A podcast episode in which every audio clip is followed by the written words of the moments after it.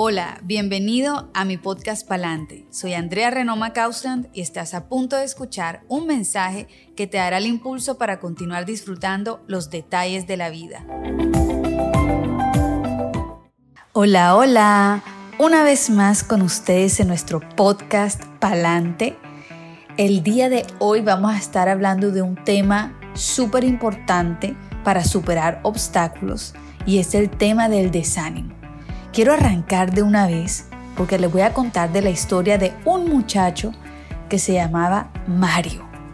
Mario tenía 30 años y resulta que Mario estaba en una relación espectacular, se iba a comprometer con la novia que tenía y Mario dice, bueno, yo me quiero preparar ya para tener familia, para casarme. Y resulta que Mario va al médico y le dice, mire, bueno, yo quiero que usted me revise totalmente, yo quiero saber cómo están mis hormonas, yo quiero saber cómo está mi fertilidad, cómo está mi cuerpo completo, porque me voy a casar y quiero tener hijos. Y resulten que este hombre se hace todos los exámenes y toda la cosa y le dan una noticia y es que le han encontrado a Mario un tumor maligno. Y Mario decía, ¿cómo va a ser eso? Si yo me siento perfecto. Y le dijeron, sí, te tenemos que operar. Entonces resulta que, bueno, a Mario le dan esta noticia terrible y él, pues por supuesto, a operarse, a hacer todo lo que tenía que hacer para su salud. Pero ¿por qué arranco así este podcast? Porque muchas veces en estas situaciones es cuando nos va a tocar el verdadero desánimo. Hoy yo no les estoy hablando de tener una actitud positiva, de que de pronto me levanté triste, no. Yo les estoy hablando de cuando tienen situaciones fuertes, que te tocan la puerta, por ejemplo, que te sacaron del trabajo, que tu pareja ya no quiere estar más contigo, que no, que no pudiste viajar, que no te aprobamos el intercambio, no te aceptamos las vacaciones, mejor dicho, quién sabe, no te aprobaron un contrato, una propuesta, un divorcio, y en este caso una enfermedad. Ponle el nombre que tú quieras, pero es ahí cuando el desánimo toca la puerta. Y hoy vamos a estar hablando de ciertos tips o estrategias que puedes hacer para vencer el verdadero desánimo. Quiero continuar con la historia de Mario. Era un hombre que tenía fe en Dios, que era creyente, tenía una espiritualidad sana, tradicional, y resulta que, bueno, como todos, cuando pasamos por situaciones que no entendemos, decimos, pero, pero si yo soy bueno, ¿por qué me pasa esto? Si yo soy un hombre saludable, si yo me estaba preparando para casar, em, si tú me amas, ¿por qué? ¿por qué nos estamos separando? Si fui al médico, ¿por qué me salió esto? O sea, siempre nos preguntamos como que, ¿por qué a mí? Si yo hice bien mi trabajo, si fui el mejor esposo, la mejor esposa, si siempre estoy pendiente de mis hijos, etc. Entonces Mario, al ser un hombre creyente, él toma la decisión de buscar de Dios y Dios le da una palabra y le dice, Mario, no estás solo, yo estoy contigo. Y Mario dice como que, ok, ok, sí, o sea, yo sé que estás conmigo, pero pero, pero, necesito más, no es suficiente eso, necesito levantarme de esta, no puedo.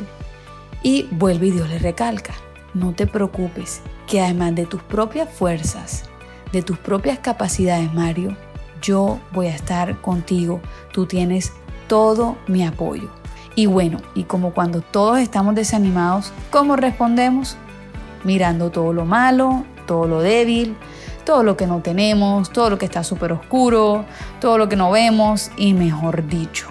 Así que lo primero para estar enfocados y saber que, que podemos vencer el desánimo es saber que Dios está con nosotros, que podremos vencer cualquier situación porque Él está con nosotros. Y bueno, luego Mario como todos nosotros, Él dice, ay no, yo necesito más, o sea, yo sé que tú estás conmigo, pero necesito más, necesito más de ti porque no sé cómo voy a salir adelante de esta situación. Entonces Mario, en medio de su situación y su angustia, su estrés, todo lo que estaba pasando, le dice, pero Dios mío, dame una señal que yo voy a salir de esta, que, que yo no me voy a morir, que yo voy a salir adelante de esta situación oscura.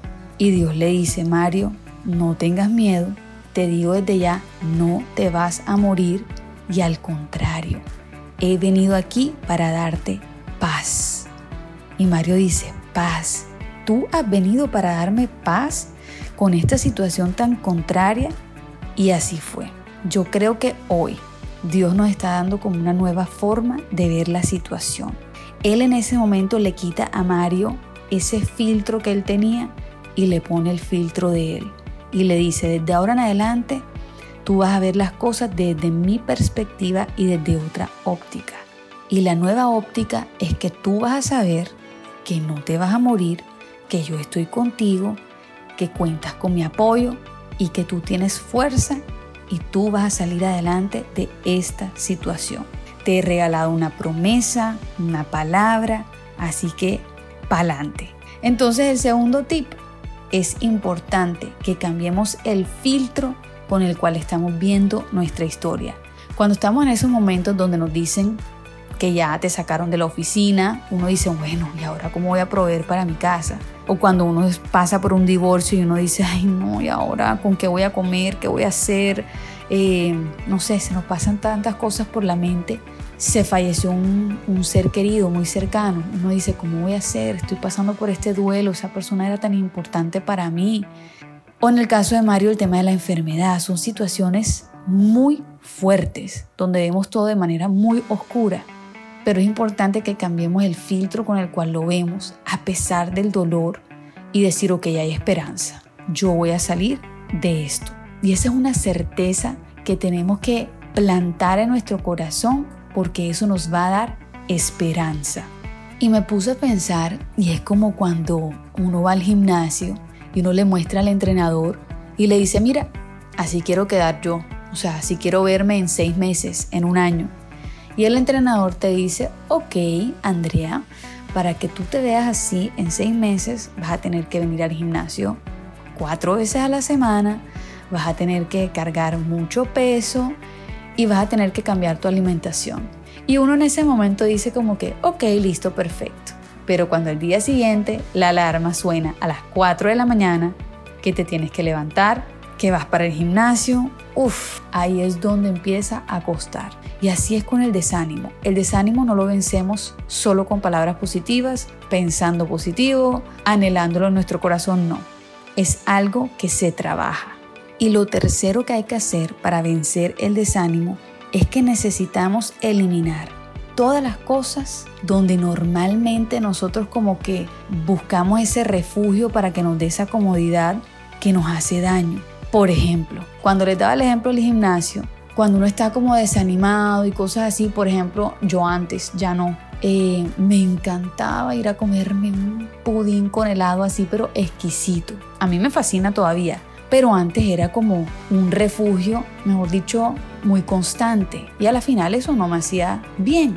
Hay otros que se refugian en canciones. Yo me acuerdo cuando yo era peladita, yo ponía ese radiotiempo, mejor dicho, a toda y acababa de terminar con mi exnovio y eso era, lo cantaba hasta decir no más, pero eso lo que hacía es que me hacía más triste, me la pasaba llorando. Entonces hay lugares, cosas, hábitos que nos hacen daño pero que nosotros hemos recurrido a eso para que nos dé confort. Y para vencer el desánimo necesitamos cortar eso de raíz. Te doy otros ejemplos como para que te puedas ir identificando. Amistades tóxicas. Hay personas que tú sabes que te aman mucho, pero te hacen daño. Un lugar tóxico, alimentos, programas de televisión, canciones como les decía ahorita, un perfil tóxico en redes sociales y bueno, lo que toca hacer es decir, ok, no voy a recurrir más a esos espacios que no me están haciendo bien y voy a empezar a cambiarlos por unos que sí me hacen bien. Ya hablamos en uno de nuestros podcasts anteriores de cómo construir la felicidad y aquí va de la mano con el tema del desánimo y es el de buscar actividades que te generan bienestar y eso te va a ayudar a vencer el desánimo como tal. El cuarto punto es vital y es el de tener una identidad clara, el de saber que tú eres capaz, tú lo puedes lograr, que si Dios te dio esa promesa de que tú ibas a salir adelante después de este valle tan oscuro, así va a ser y no dejarte ensuciar la mente de lo que otras personas puedan decir de ti o de tu propio enemigo interno que siempre quiere sabotear lo que uno está construyendo. Entonces es importante que tengas esa identidad clara y firme para que tú puedas decir, yo he escogido salir adelante de esta situación y me voy a mantener aquí. No voy a creer más en mis inseguridades, voy a creer en el potencial que yo sé que tengo y que está dentro de mí. Y el siguiente punto a mí me fascina y realmente pues lo trabajo mucho y es el tema que tenemos una mente y una boca. Son dos herramientas clave para vencer el desánimo. ¿Por qué? Porque según nuestra mente y boca, ellas van a determinar a dónde terminaremos el proceso.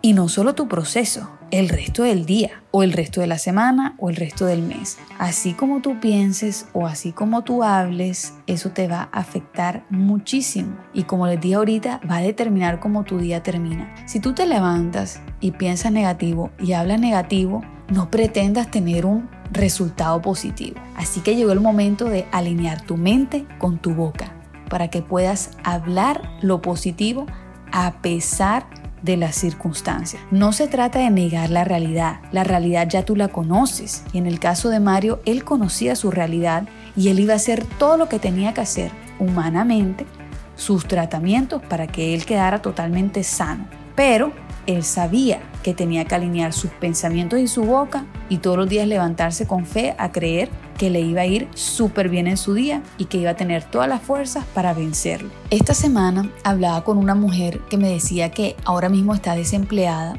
y está buscando trabajo y yo le dije, porque ella estaba muy angustiada y la puedo entender, porque uno necesita esas finanzas, pero yo le dije, ¿sabes algo? Levántate, mete tus 20 hojas de vida, lo haces, pero ya después descansa, porque no ganas nada estresándote todo el día ya fuiste diligente y le dije, aprovecha y descansa. Después te sale tu trabajo nuevo y no vas a tener vacaciones. Entonces, en medio de este proceso, sé diligente, mete tus hojas de vida, pero descansa. Y la gente relaciona como el descansar en medio de una situación así como que no se puede, pero sí se puede. Necesitamos aprovechar estos espacios para descansar y como les decía ahorita, ser diligentes. El siguiente punto para vencer el desánimo es la perseverancia. Y perseverancia no es igual a activismo, es decir, no es igual a hacer 500 cosas todo el día, no. Perseverancia mientras metes tus hojas de vida, perseverancia mientras cambias tus hábitos, mientras evolucionas, y alguien una vez me dio este ejemplo y a mí me encantó, y es el de una lasaña. Si nosotros hacemos una lasaña, la metemos en el horno, si yo a los 5 minutos le meto un cuchillo, va a salir húmedo el cuchillo. Si pasan 10 minutos, todavía sale húmedo el cuchillo. Si pasan 15, todavía. Yo tengo que esperar mínimo media horita para que yo pueda meter ese cuchillo en la lasaña y me salga más sequito. Y a veces cuando estamos en estos procesos Queremos tener todo como controlado, todo bajo control y no mientras crecemos, mientras sean los cambios, mientras sean nuestras sanidades, eh, mientras sale esa hoja de vida, necesitamos perseverar y saber que ese trabajo va a llegar, pero no podemos estar estresados todo el día a ver si esa lasaña ya está lista. Entonces, para vencer ese desánimo, persevera, mantente enfocado y descansa. El siguiente punto para vencer el desánimo es el tema de nuestras emociones. Nosotros tenemos la capacidad como seres humanos de dominar las emociones, no las emociones a nosotros, nosotros a las emociones. Y quiero recordarte hoy que tú no eres tus emociones. Tus emociones son un estado, pero no son tu verdad absoluta. ¿Qué quiere decir eso? Que si yo me siento triste en estos momentos, puedo sentirme triste, pero no quiere decir que sea Andrea la triste, que ese sea mi estado por siempre. Entonces no somos nuestras emociones y necesitamos en algún momento u otro, si esas emociones negativas perturban en nosotros, sacudirnos y cambiarlas por algo y cambiarlas por algo positivo. Una visión diferente cambia tu estado de ánimo 100% Y lo que necesitamos es estar alerta de nuestras emociones, aceptar las que se están dando y luego cambiarlas, porque necesitamos cambiar en estos procesos difíciles nuestro estado de ánimo. Otra herramienta para vencer el desánimo es motivar a otras personas. Y tú dirás, André, motivar a otras personas cuando yo estoy pasando por esta situación. Y sí, la verdad es que sí. Eso es como, como el efecto rebote. Tú motivas a otros y te motivas a ti automáticamente tú haces una obra benéfica, eso también ayuda al desánimo un montón y se te devuelve. O sea, tu corazón se llena de una manera impresionante. Entonces motivar a otros. Y créanme que como yo lo estoy haciendo hoy con ustedes, lo estoy aprendiendo también para mí, poniendo en práctica todo el tiempo, que si motivo a otros, yo también me motivo a mí misma. Y quiero decirte que llegó tu tiempo de motivar a otros en la etapa en la cual te encuentres. No tenemos que estar perfectos para motivar a otras personas. La vida siempre sigue, así que motiva a otros. Otro punto muy importante para vencer el desánimo, que no es tan fácil pero que parece que lo fuera, es el agradecimiento. El agradecimiento hace algo mágico en nuestro corazón y es difícil, como les digo, hacerlo. A mí me costó por mucho tiempo, por ejemplo, cuando me separé, dar gracias. Yo decía como que porque voy a dar gracias por eso. Pero no, mi corazón se transforma cuando yo soy agradecida y decido enfocarme en lo bueno. Gracias por lo que viví con esa persona. Gracias por los tiempos que compartí con esa persona. Gracias por el corazón que tengo ahora. Entonces, el dar gracias te reto a que lo hagas y que todas las mañanas o todas las noches saques un espacio para contar con la mano ocho cosas por las cuales tú estés agradecido. Quiero decirles que para vencer el desánimo, cultivar una espiritualidad sana ayuda como no te imaginas. O sea, una cosa impresionante. Porque esa espiritualidad te va a dar una esperanza más allá de la humana, te va a ayudar a tener fe. Y cuando estamos en estos momentos tan oscuros, necesitamos activar nuestra fe. La verdad, personalmente, yo no sé cómo hay personas que, no, que no activan la fe. Si yo digo, si es duro para uno y uno tiene fe, no me alcanzo a imaginar para una persona que, que no tenga fe. Entonces, la fe es algo que a mí me ha servido mucho y si nunca lo has puesto en práctica en tu vida, te invito a que lo hagas. Empieces a creer en que hay un mejor futuro disponible para ti, que sí vas a salir de este proceso difícil en el cual estás, que sí te, se te van a abrir las puertas. Hay que tener fe. Y para eso te preguntaría, ¿qué harías si ya tuvieras lo que tanto estás anhelando? ¿Qué harías si ya estuvieras feliz? ¿Qué harías si ya tuvieras ese trabajo? Y hoy vengo a decirte, no esperes a que ya tengas esas cosas que tanto anheles para ser feliz. Trabaja en ser feliz desde ahora. Hablando del tema de la fe, tu confianza no debe estar puesta en lo que ves, porque si te enfocas en lo que ves ahora mismo, sería algo oscuro. No tienes trabajo, eh, tienes una enfermedad, te separaste, o sea, si ves con tus ojos naturales, la situación es una, pero si ves a través del lente de la fe, tu confianza es otra, tu visión es otra. Yo quiero invitarte a que tengas fe, a que abras tu corazón y puedas ver que Dios está contigo y que puedes recibir su paz, su amor, su plenitud, no a través de cosas o situaciones materiales cuando se gesten. Cuando se gesten, espectacular, pero mientras tanto, lo tienes a Él y Él te puede llenar hoy, ahora mismo, de su amor, de su paz, de sus fuerzas, de todo lo que necesitas para pasar por este proceso de una mejor manera. Mario tuvo que vencer el desánimo, tuvo que pelear, tuvo que actuar, tuvo que hacer muchas cosas. Y Mario aprendió con el tema de la fe que hay milagros que son instantáneos, pero que hay otros que son progresivos. Y el de él fue uno de esos. Y como Mario decidió alinearse a la fe, él decidió creer lo siguiente acerca de su vida. Él cambió todo el chip y dijo, ok, yo estoy entrando al propósito de mi vida. Yo estoy entrando a un nuevo destino. Yo estoy entrando a mi mejor versión. Yo estoy entrando a un nuevo comienzo. Yo me estoy dando cuenta que tengo más capacidades de las que me imagino. me estoy dando cuenta que tengo dones, que tengo talentos, que hay mucho de mí que estaba ahí guardadito, pero que está saliendo a florecer. Y como cuando una mata, flor, planta, está lista para florecer, se necesita soltar el pasado y abrazar el futuro. Soltar los resentimientos, soltar los rencores, soltar cómo te veías a ti, soltar cómo los demás te ven a ti, soltar todo lo que tú no puedes controlar. Solo tú sabrás que debes soltar de tu pasado y abrazar lo que tienes a la mano para que puedas avanzar. Y hoy quiero dejarte con este mensaje y es que tienes lo necesario para salir adelante de esta situación profunda de la cual te encuentras. Un instrumento que está roto aún puede sonar hermoso y todos, tú y yo, tenemos muchos espacios rotos en el corazón, pero eso se llama ser seres humanos. Pero si nos ponemos en las manos del de arriba, esos espacios rotos se pueden convertir en las más hermosas melodías, porque Él hace que las tumbas se conviertan en jardines. Dios puede hacer algo demasiado hermoso de lo que tú crees que está roto. Y hoy Dios está soplando una nueva vida en tu corazón, en tu mente, en la forma en la que ves las cosas y en especial, basado en nuestro tema de hoy, un nuevo ánimo en tu corazón. ¿Y por qué?